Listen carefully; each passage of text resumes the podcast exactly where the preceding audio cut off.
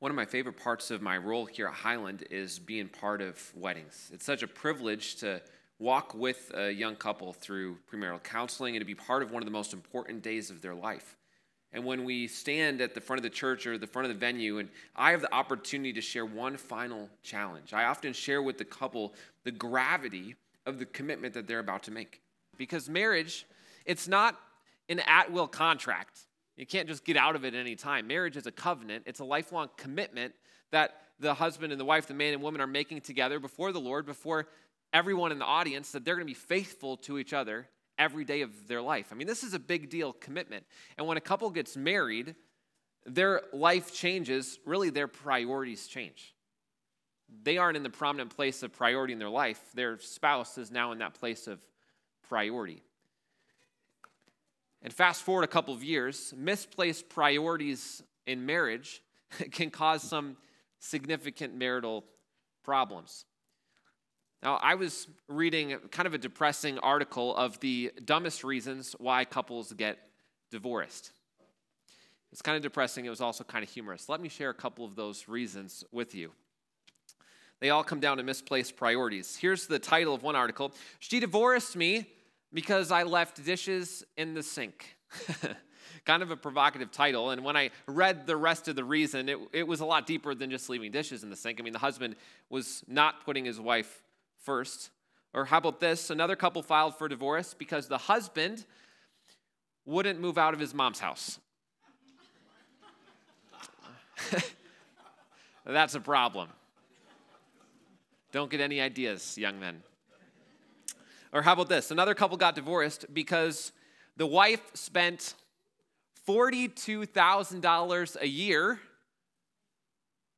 on psychic hotlines. Yikes. Or how about this? Another couple got divorced because the wife accused her husband of loving his pinball collection more than her. Man. Now, I'm not trying to diagnose the ethics of the morality of those divorces. But when we boil it down, each one of those come down to misplaced priorities. And if we're honest, misplaced priorities isn't just a problem in marriage. It's also an issue in our relationship with God. Because when we become a Christian, when we embrace Jesus, he doesn't just become our Savior, but he's also our Lord, our master, our boss. We're not in charge anymore. And when we follow him, we embrace a whole new set of priorities that we're living for him. We're not living for ourselves anymore. But if we're being honest, it's really easy for us to revert to a Sam-centered, a me-centered life, trying to follow our own set of priorities. And this isn't a new problem. This isn't just unique to us. The Israelites had the same problem in the Old Testament. And that's exactly what our prophet tonight, Haggai, talks about, misplaced priorities. So if you have your Bibles, turn with me to the book of Haggai. Again, don't be embarrassed if you have to look at the front of your Bible to look for the page number to find Haggai, because you're going to scroll right past it. It's just 2 chapters right before the New Testament. Chances are you've probably never read it before, and that's okay. We're going to dig into the book of Haggai tonight. But the context of what was happening in and around Haggai is very crucial for us to understand what was going on. Remember just a little bit in the history of Israel. 586 BC, the Babylonians come in. The 2 southern tribes, Judah, are conquered by Nebuchadnezzar and the Babylonians, and he takes away all the people as captives and takes them hundreds of miles to the east and a little bit to the north to Babylon, which is modern-day Iraq.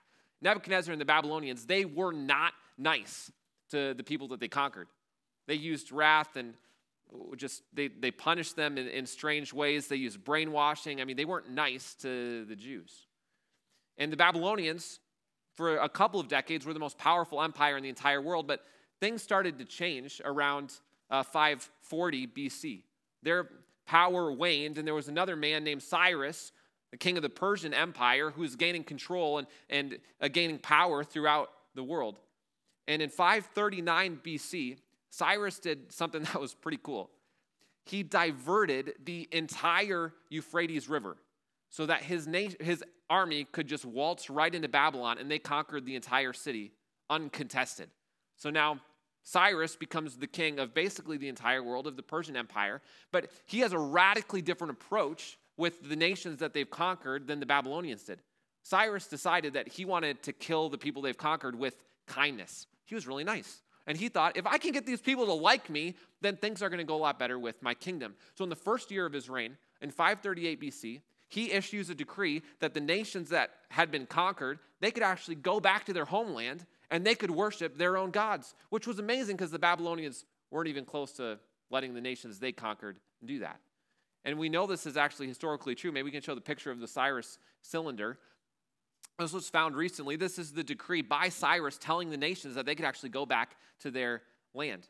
And Israel's not mentioned in the cylinder. Maybe it's in the piece that's missing. I don't know. But we know that Cyrus gave the Israelites permission to go back to their land from Ezra chapter 1. And Ezra is kind of a contemporary of Haggai, talks the narrative portion of Haggai's sermon. So then the people with Sheshbazzar, I mean, what a name. Sheshbazzar. He's the governor. He leads the people back to Israel in 538 BC with 42,000 Israelites, Jews, and takes them back to begin repairing the land. And they start to rebuild the temple, and they lay the foundation for the temple, and then they build an altar. But then their neighbors, the Samaritans, say, hey, we want to help you guys build the temple. And if you remember anything about Jews and Samaritans, they did not get along. The Jews hated the Samaritans. So the Jews said, there's no way that you're helping us rebuild the temple, which really ticked the Samaritans off.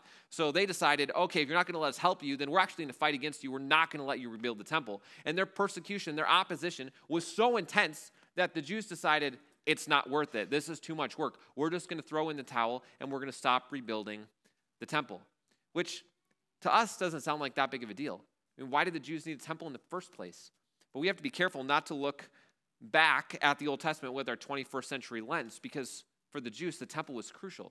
Because for us today, we're God's temple. The Holy Spirit dwells in us. Paul writes that in 1 Corinthians. We don't need a church. We don't need a building to worship God, but that wasn't the case with the Jews, because the temple, it wasn't just a symbol of God's presence with the people. The temple was God's presence with the people. That's where he dwelled. That's where he resided. So for the Jews to come back to the land and to not rebuild the temple, the place where they could worship God, the place where they could sacrifice, I mean, that was a massive spiritual failure. It did not make God very happy. And they left the temple unfinished for over a decade. So God raises up a man named Haggai to come and inspire the people, empower the people, convict the people that it's time to put God first. It's time to rebuild his house. A lot of background. Let's follow along with me as I read Haggai 1:1 through 5. In the second year of Darius the king, in the sixth month, on the first day of the month, the word of the Lord came by the hand of Haggai the prophet to Zerubbabel, the son of Shealtiel, the governor of Judah, to Joshua, the son of Jehozadak, the high priest. Now, those are the two most powerful guys in the land at the time. They came back some 16 years earlier with the Sheshbazzar, and now they had grown up and they became, one was the governor, one was the high priest. They were the two that were in charge. Verse 2, thus says the Lord of hosts, these people say the time has not yet come to rebuild the house of the Lord. Then the word of the Lord came by the hand of Haggai the prophet. Is it a time for you yourselves to dwell in your paneled houses while this house lies in ruins? Now therefore, thus says the Lord of hosts, consider your ways. Now that we understand the background, the history, this makes just a little bit more sense. You just see what the people were saying in verse 2. They're saying, the time's not yet come. In other words, the persecution, the opposition, the oppression, it's just too strong. So it's not God's will. It's not time yet. It's not the right time for us to try to rebuild the temple. There's just too much opposition. So they threw in the towel and they said, God's closed the door. I wonder how often you and I have used that same excuse. When something's hard, when we face opposition, when we face persecution, we use the line, it's just not God's timing yet, or God has closed the door. For some reason, Christians like to use the phrases open door and closed door. I think sometimes we over-spiritualize a little bit. It falls in that category of Christianese sayings that we don't always know what they mean. But I think we've got to be careful not to over-spiritualize an open door and a closed door, an opportunity in our life. Maybe I can illustrate it with a story. When I was in college, I had the opportunity to serve as a RA, a resident assistant. which gave me an opportunity to kind of do some low-level counseling with some of the guys within the dorm. And there's one guy that asked to meet and to talk, and he was struggling deeply. He was suffering deeply with same-sex attraction. And he was kind of at a crossroads and wasn't quite sure what to do and didn't know if it was okay for him to act on those desires or not. And I'll never forget what he said. He said, you know, if God opens a door and brings another guy into my life that I love, that I fall in love with, then I'm just going to pursue that relationship, because if God brings him in my life, then that's obviously what God wants. See what he was doing. He was over-spiritualizing the idea of an opportunity, over-spiritualizing the idea of an open door. But friends, that's a very dangerous way for us to try to discern God's will. Because what we find in God's word, what we see in Scripture, always has to inform what doors we walk through and what doors we don't walk through. But in contrast, I love how the Apostle Paul thinks of open and closed doors. So he says this in 1 Corinthians 16, 8 and 9. But I'll stay in Ephesus until Pentecost, for a wide door for effective work has been opened to me, and there are many adversaries. You see what Paul's saying? There's a wide open door for ministry for him to stay where he is, and there's opposition. It's almost like Paul is saying, because there's opposition, because there are adversaries, because there's people fighting against the advance of the gospel, he knows he's right where God wants him to be. And I think sometimes you and I have a tendency to run away from opposition, to run away from persecution, that when life gets hard, when obedience is just overbearing, we think, no, God's just closed the door. But sometimes when we're facing oppression and persecution, we might be in the exact center of God's will. And that's our first principle, the first thing I want you to write down in your blank tonight. God's plan is not the path of least resistance. God's plan is not the path of least resistance. Walking in obedience was not easy for the Israelites. And if we're honest, walking in obedience is not necessarily easy for us either. It's far easier just to give into that sinful temptation than it is to resist. It's far easier for me to just keep clicking the snooze button in the morning than it is to wake up and spend time with the Lord. It's far easier for me to bite my tongue, to keep my mouth shut, to not share the gospel, than to step out on a limb and to share the gospel with a family member or friend that desperately needs to hear it. Walking in obedience is not an easy thing. And if you and I are only walking in obedience when it's easy, if we're only walking in obedience when there's not opposition, then we're going to live a life of continual compromise. And that's what happened for the Israelites. They were only obeying God. They were only rebuilding the temple when it was easy. But that wasn't the only problem. Not only did they choose the easy path, but they also chose the wrong path. Let me reread verses 4 and 5. Is it time for you yourselves to dwell in paneled houses while this house, the temple, lies in ruins? Now, therefore, thus says the Lord of hosts, consider your ways. You see what God is saying. Guys, what are you doing? You're out there building these beautiful, elaborate, stunning homes for yourself, and my temple it's broken. It's destroyed. It's just a foundation. You have your priorities all messed up. They were saying, my house is greater than God's house. They were saying, yeah, I'm going to get my house ready for Jerusalem's version of the parade of homes. Well, I'm not going to worry at all about getting God's house ready. They put themselves in front and they put God on the back burner. Now, if we contextualize that for us, it's not quite the same, because God hasn't commanded you and I to go build a temple. We're not going to be traveling over to Jerusalem trying to build a temple on the Dome of the Rock, the Temple Mount. Probably wouldn't be a wise idea. But when we understand the underlying principle, I think the application is pretty universal. And it's just two words: God first. God first. That's what God expects. That's what God desires of his people, that he takes that place of prominence, that place of authority, that place of worship in our lives. And this isn't something that we just see in Haggai. It's not something that we only see in the minor prophets. It's not something that we just see in the Old Testament. It's something that we see all throughout Scripture. I think of what Jesus said in Matthew 6:33. But seek first the kingdom of God and his righteousness, and all of these things will be added to you. Well, think of the second half of that verse. What are all of these things that Jesus is talking about? Well, think of the context of the Sermon on the Mount right before verse 33 in chapter 6 of Matthew.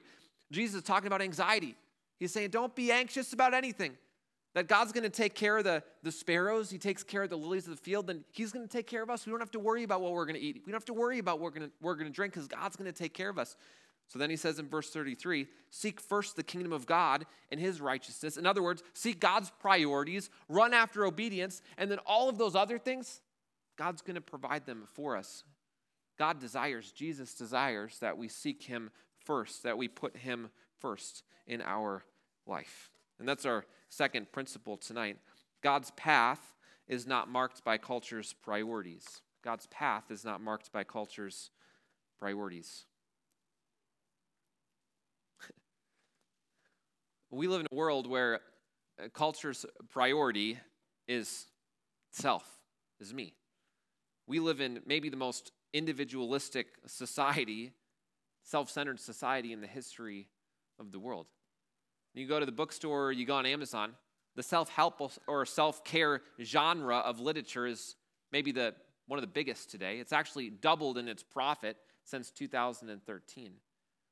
And it's often labeled as a invest in yourself, a personal investment, but in some ways it's just kind of a me-centered approach to life. Or think of it this way. Think of the king, not the king of England, but the king of basketball, LeBron James. Some consider him to be the greatest basketball player of all time. I'm not trying to pick any fights with MJ fans. I'm just saying what some people say.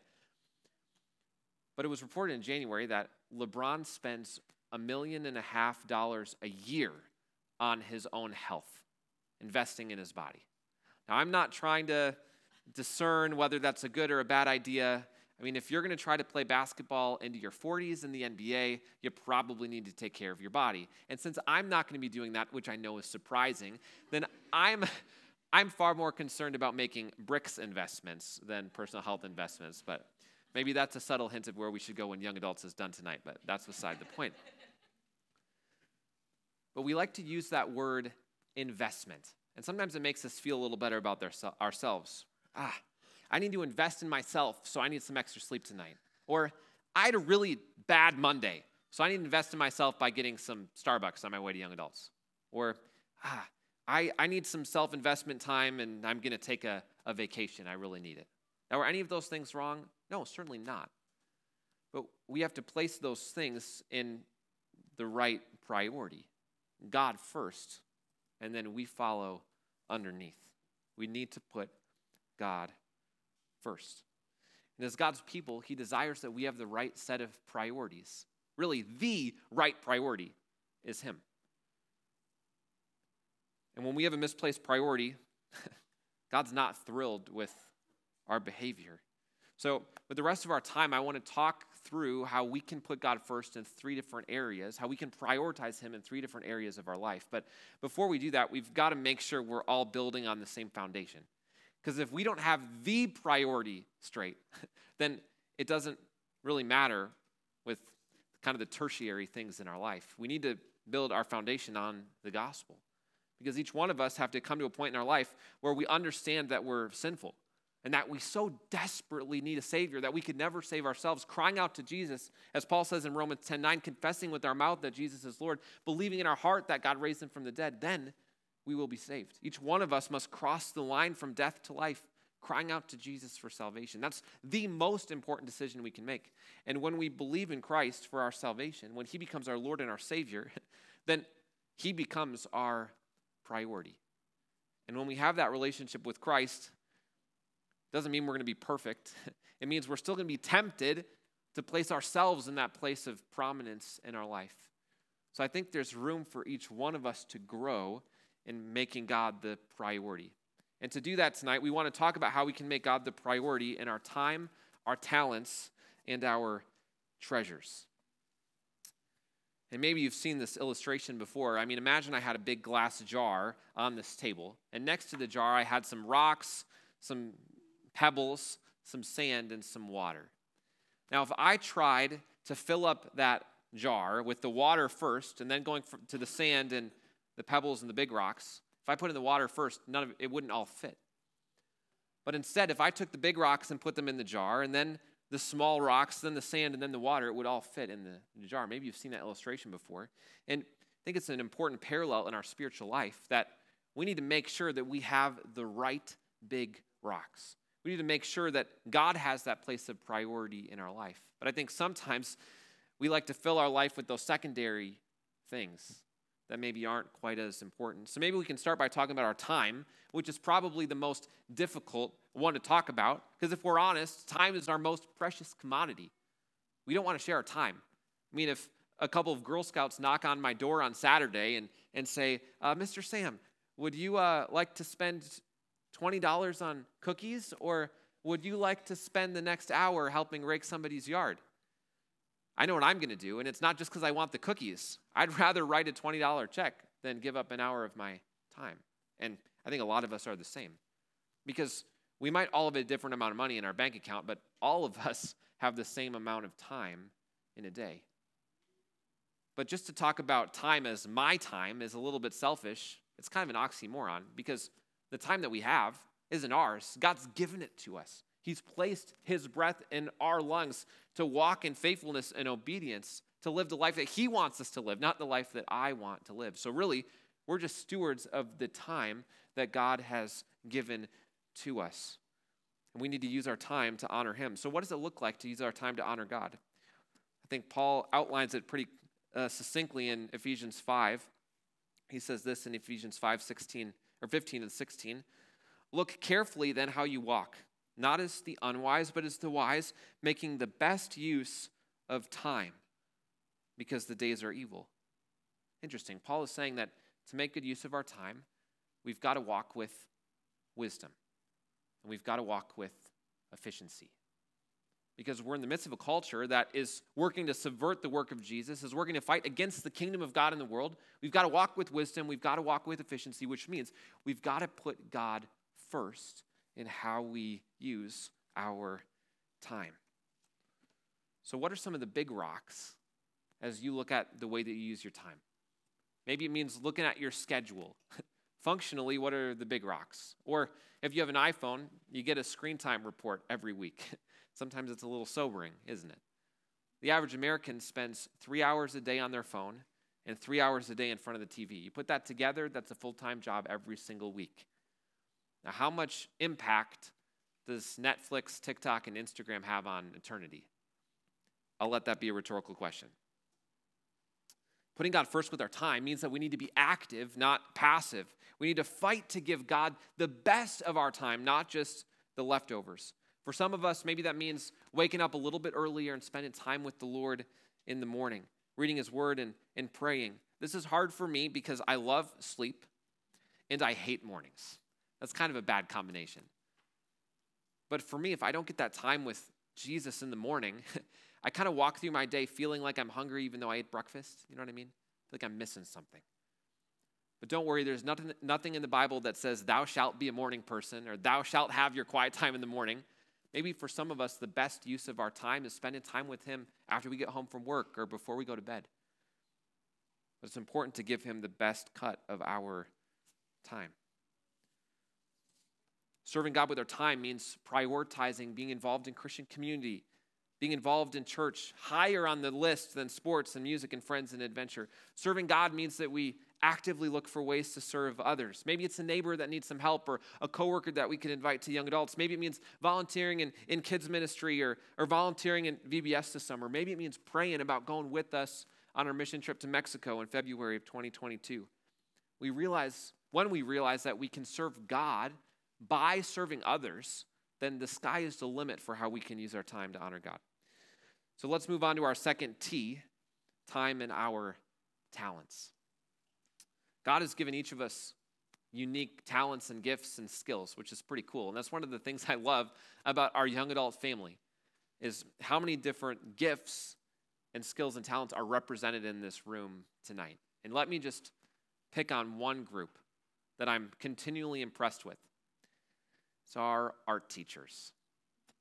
Now, if I had your job, I would get fired on the first period of the first day of school because the kids that I'm teaching would be drawing horrendous stick people all year long. It'd be terrible.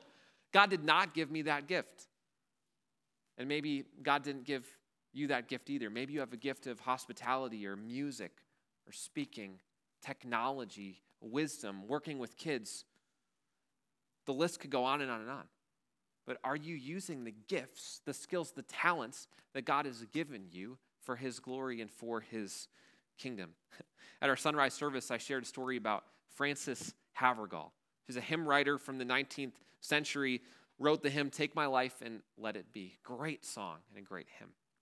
But she had a beautiful singing voice and often used her voice with the city's Philharmonic to perform.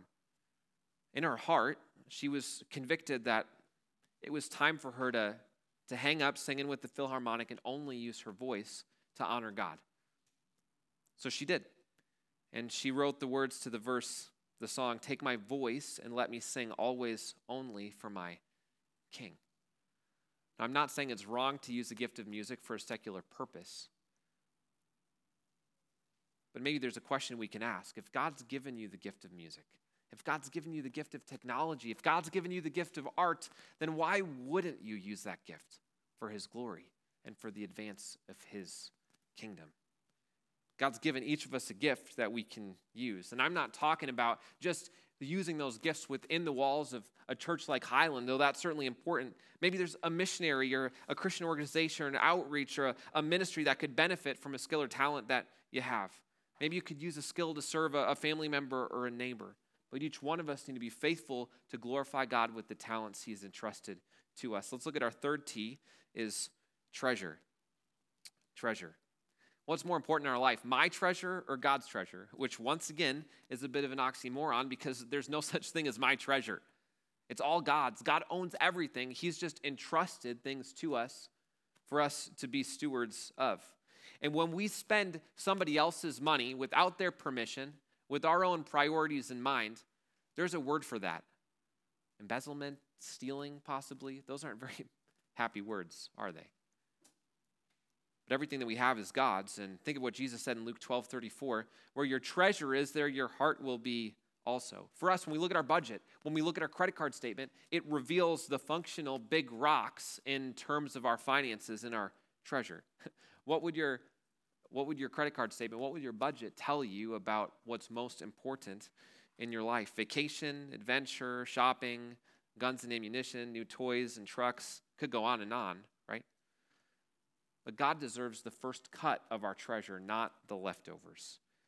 And I think we know practically what this looks like. Do we only give to God after we get our tax return, after we get a stimulus check, after we have some extra money in the bank account? Or do we prioritize giving God the first cut of each paycheck that we receive? Andrew reminded us in a Sunday morning sermon not that long ago that there are countless missionaries who are raising support to serve God on the mission field. And the biggest obstacle in them getting onto the field is finances. What would it look like for even to jump on board and support someone so that they can serve the Lord? Those are eternal investments, and they are the best kind. Giving God the treasures that he deserves needs to be the big rock in terms of our finances. And then those other small rocks can follow in place. And it looks like this.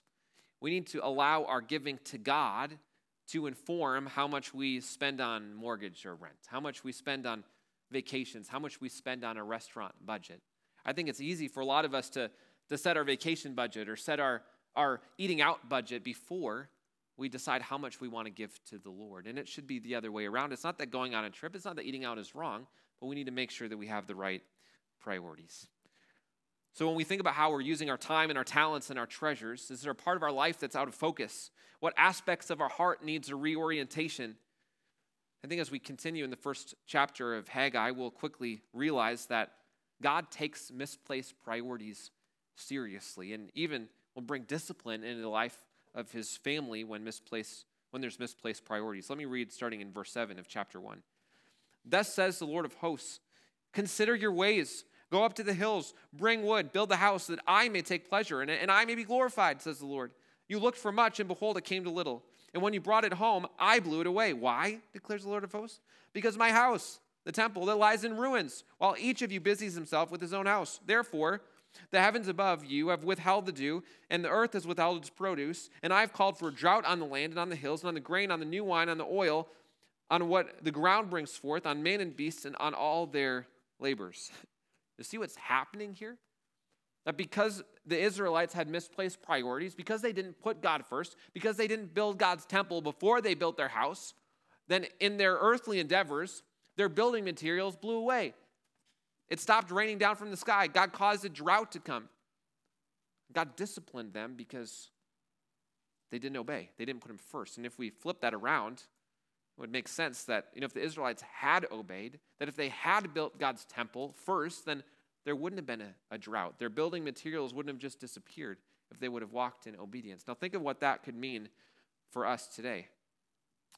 Let's say that there's an individual who's toiling on a work project, like on a rental property or a home they're remodeling or at a friend's house. And that project is taking precedent over going to church, over spending time in the Word and in prayer. Maybe God is making that project extra frustrating, taking twice as much time because that individual isn't putting him first. Let's say for someone else, work has been a bear lately. Frustrating, way too much time. They're putting in all kinds of hours that are keeping away from church and Christian community, keeping away from God's word. It's the total priority in their life. Is it possible that God has made work extra frustrating, toilsome, fruitless until they put him first? Let's say there's somebody else notices their bank account, the money just feels like it's flying out of the account twice as fast as it ever has, but at the same time, they're not prioritizing giving to God. Is it possible that God is causing the money to disappear faster until they put him first? Now, don't hear me wrong. I'm not preaching some convoluted version of the prosperity gospel, because that's not how it works. We can't hold a prosperity theology. We can't hold a retribution theology. God does not promise automatic earthly blessing when we obey, and he doesn't promise automatic and immediate earthly discipline when we disobey, which is why you look at the world around us, sometimes it seems like the wicked are the ones who have the most money. So we can't hold to a retribution theology. We can't hold to a prosperity theology. Instead, sometimes God uses our circumstances in our life to get our attention. And when something negative is happening in our life, it's possible that God could be disciplining us. And when that happens, we need to do the exact same thing that he commanded the Israelites to do. Look what he said in verse 7. Consider your ways. In other words, you and I, we've got to look in the mirror. We've got to look at our hearts and ask, is there anything out of focus? Is there anything out of line? Is there any way that I'm putting God at the back burner of my life? And one of the things I appreciate about Haggai is that it has a little bit of a different tone than the rest of the minor prophets. So I feel like over and over again through the series, God raises up a prophet who tells the people that God's judgment is going to come, and they don't obey, and then God brings his discipline, and the people get exiled. That seems to be the story every week. But that's not what happens here. Look at verse 12. Then Zerubbabel, the son of Shealtiel, and Joshua, the son of Jehozadak, the high priest, with all the remnant of the people, obeyed the voice of the Lord their God, and the words of Haggai the prophet, and as the Lord their God had sent him, and the people feared the Lord. Then Haggai, the messenger of the Lord, spoke to the people with the Lord's message, I am with you, declares the Lord. I love how this finishes, because the people were confronted with the hard truth that their priorities were out of line. And they had a choice. Were they going to humble themselves and repent and seek the Lord, or were they going to harden their hearts and keep focusing on their beautiful homes? And they humbled themselves. They obeyed the Lord. And they started to build God's temple. And as a response, God promises them, he blesses them with the best imaginable gift, better than money, better than wealth, better than health. He says, I am with you, declares the Lord. God promises the presence of himself with his people. So when you and I encounter a text like this, that encourages us to look in the mirror and ask, what's out of line in my heart? Is there a priority or two or three that are kind of getting the back burner when really we need to be making God the most prominent person in our life. When we're convicted, it gives us a choice. Are we going to humble ourselves before the Lord and repent? Or are we going to harden our heart and keep living in the same way? My prayer for each of us is that we'll humble ourselves, that we'll repent, that we'll turn to the Lord in humility and repentance. Because God promises that the path that we're going to be on, it's not always going to be easy. But he promises to always be with us. Let's pray. Father, we're thankful for the small book of Haggai tonight that encourages each of us to look in our hearts, to ask some difficult questions. Give each one of us the fortitude and the courage that when you reveal those aspects of our heart that might be out of line, the priorities that might be a little bit out of whack, give us the courage to repent, to turn towards you in repentance. So we're thankful just for the opportunity to gather tonight as we take some time to dialogue in our small groups. May you guide our time and our discussion. In Jesus' name, amen.